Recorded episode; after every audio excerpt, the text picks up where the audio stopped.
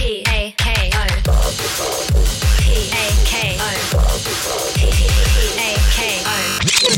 Talkme FM. プチ大和しぐさお稽古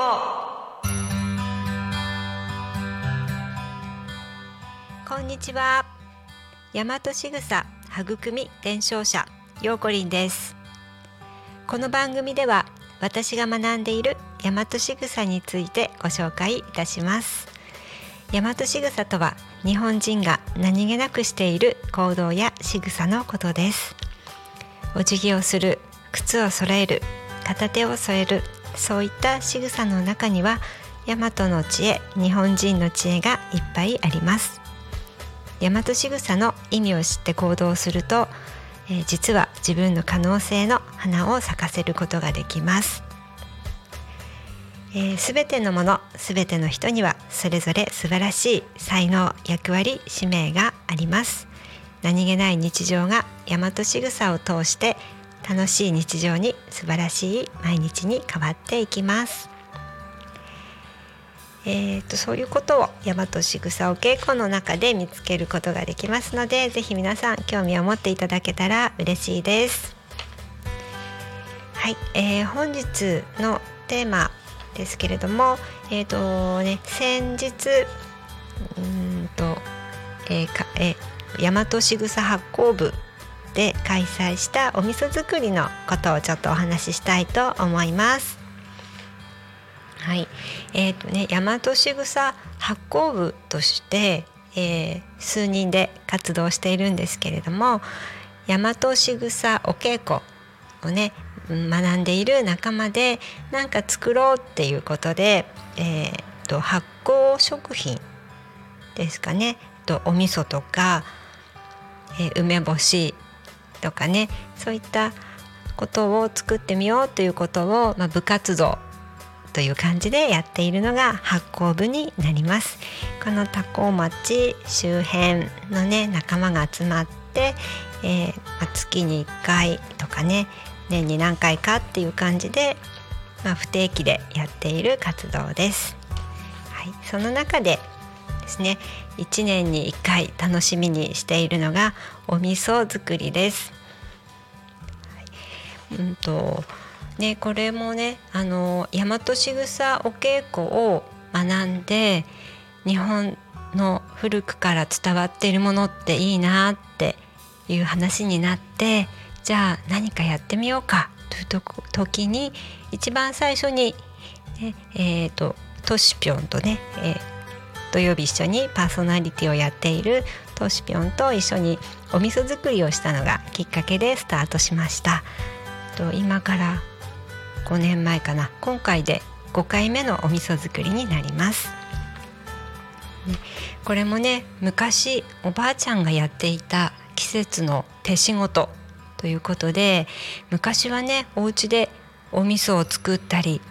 お醤油も作ったりぬか漬けとか漬物ねつけたりまた納豆を作ったりそれから梅干しとか、ね、いろんなものをつけたりして作っていました。小さい頃はねおばあちゃんがなんか当たり前のように日常生活の中でやっていましたでそういうことをねあの同じように全てはできなくてもなんか引き継いでいきたいよね伝えていきたいよねっていうことでそんな気持ちから始まったのがお味噌作りです。でこれもねあのトシピョンが作り方のレシピを知っていてそれで始めたんですけれどもあのお味噌作りやってる方もねあの時々いらっしゃるって聞きます。ね、でその中で私たちはすり鉢で手をかけてこう丁寧に作るっていうお味噌作りをしています。ね、それでねあのよくねあのミキサーとかかなカッターとかで大豆をねガーッとすりつぶしてで混ぜるっていう感じでねやってるのを聞くんですけれどもあの柔らかく茹でた大豆をすり鉢に入れてですりこぎでねあの潰すんですけれどもぎゅうぎゅうゴシゴシ潰すのではなくてすり鉢のあ間違った。すりこぎの棒のね重さだけでそーっと押すように優しく潰す。っていうことをねやってお味噌作りをしています。こういったこう丁寧な手仕事ねゆっくり味わいながら大切にしながらあのやっているお味噌作りになります。先日の2月10何日だっ18日の日曜日だったかなねその時にえーとね、10人集まって作りました。はい、で手順としてはとまずね大豆を柔らかく茹でます。これはトシピョンが前日の土曜日に、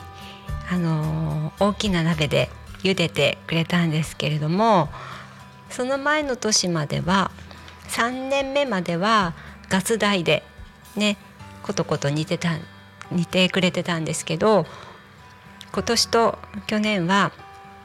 えーと、庭にかまどを設置してで焚き火で、ね、木をくべながらコトコトコトコトと大豆が柔らかくなるまで煮てくれていました。それを日曜日の日に、えーとね、すり鉢にね柔らかくなった大豆を入れてですりこぎであの優しく優しく潰しました。で潰した大豆と麹をねよく混ぜて、えーと、あその前に塩を混ぜてでよくね混ぜます。でそして混ぜたものを丸めてでそれを容器の方に詰めていくという手順でやっていきました。これね始まって1時から3時4時ぐらいまでかな3時間ぐらいの作業なんですけれども作業しながらみんなでなんか日常生活のことを話ししたりとか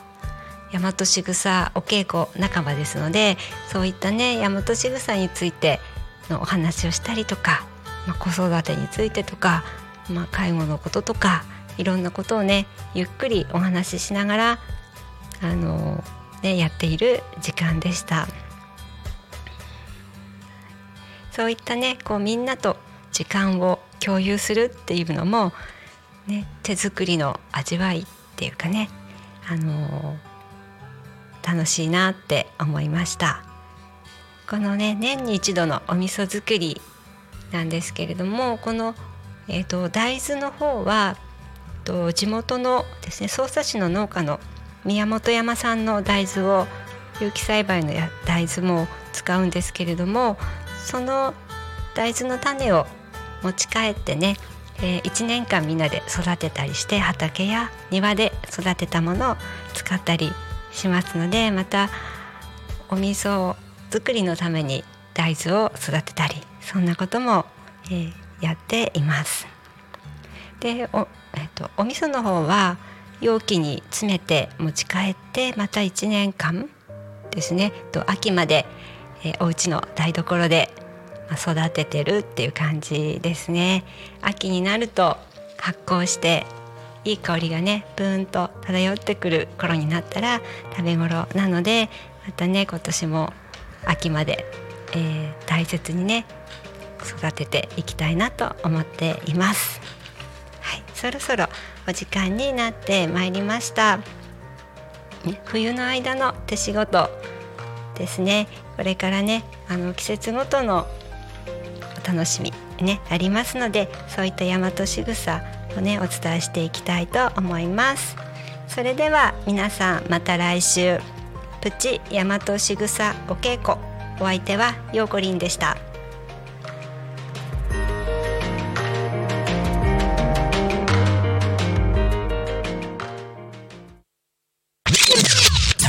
FM